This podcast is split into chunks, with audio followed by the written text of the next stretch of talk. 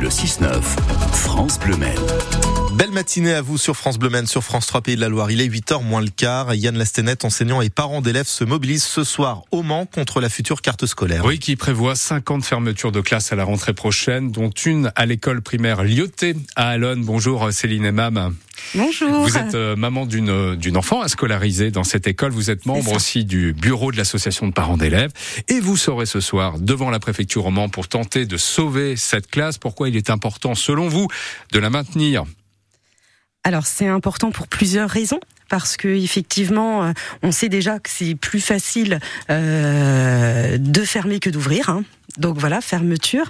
Euh, mais aussi parce que euh, sur notre spécificité à Alonne, c'est quand même une ville plutôt populaire, c'est-à-dire une grande diversité euh, d'élèves accueillis, que on bénéficie par le contexte REP de classes dédoublées, donc de petits effectifs. On a pu voir sur le long terme que ces petits effectifs pouvaient permettre à tous les enfants de trouver quand même une certaine équité dans les apprentissages.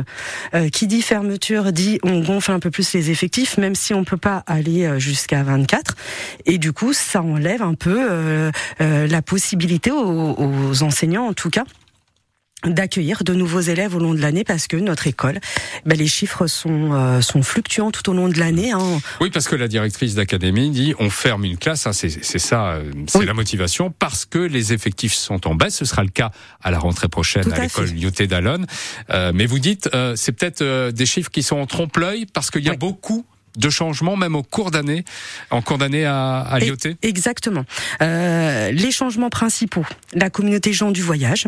Hein, on accueille quand même des élèves tout au long de l'année. Ils partent, ils reviennent. Ils sont pas forcément comptabilisés. Ils sont comptabilisés que lorsqu'ils arrivent.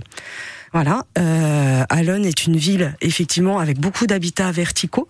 Euh, et euh, et que du coup il y a beaucoup de déménagements, il y a une déconstruction d'immeubles. Vous l'avez peut-être vu, hein, en mhm. tout cas nous on, on, le voit dans notre ville, déconstruction et reconstruction différentes, et que du coup, eh ben forcément ça fait un, un balai de d'habitants euh, qui se déplacent sur la ville, et que à proximité de l'école il y a toute une construction Sarthabitat Habitat qui s'est faite. Les gens ne sont pas arrivés les habitants ne sont pas arrivés, parce qu'ils vont arriver peut-être début de l'été, fin de printemps, dans ces eaux-là. Et là, du coup, bah, on s'enlève cette marge. Il est 7h47. Notre invité ce matin, ce matin est une parent d'élève de l'école Lyoté à Alonne. Céline Emam répond aux questions de Yann Nastenet. Je vais peut-être euh, être un peu provocateur, mais ça changerait quoi Une classe en moins, euh, concrètement, euh, sur la vie des élèves?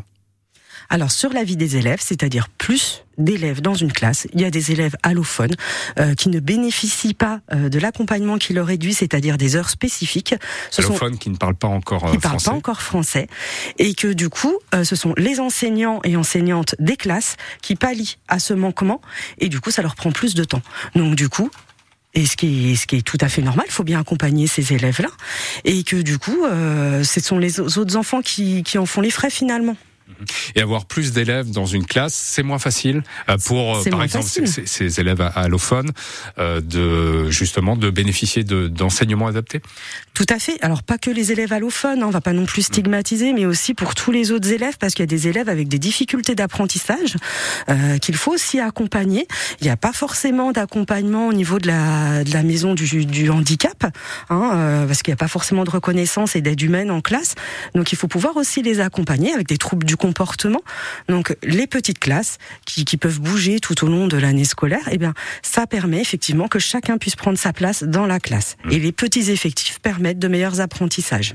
Alors la directrice d'académie dit mais Pourtant, on a préservé la Sarthe. Il y a 700 élèves en moins sur mmh. l'ensemble du département prévu à la, à la rentrée prochaine. C'est à peu près le, un même chiffre que la Loire-Atlantique.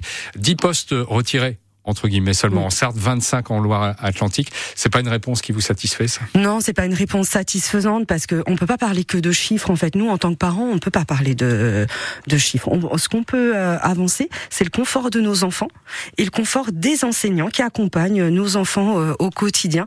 C'est ça qu'on veut préserver parce qu'effectivement, on a ce label cité éducative qui permet aussi l'installation de plein de projets d'ouverture à la culture. Euh, en fait, ça devient incohérent on ferme, mais et en même temps, il est reconnu qu'on a des besoins sur notre territoire en bénéficiant de ce label. Vous voyez ce que je veux dire? Enfin, c'est tout ça, ça nous, ça nous déstabilise effectivement.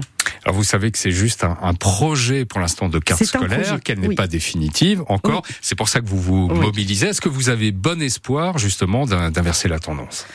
Bah, on, espère effectivement. Après, effectivement, il y a la réalité des chiffres. Il y a, beaucoup de CM2 à partir dans notre école et, les grandes sections, ils sont moins nombreux.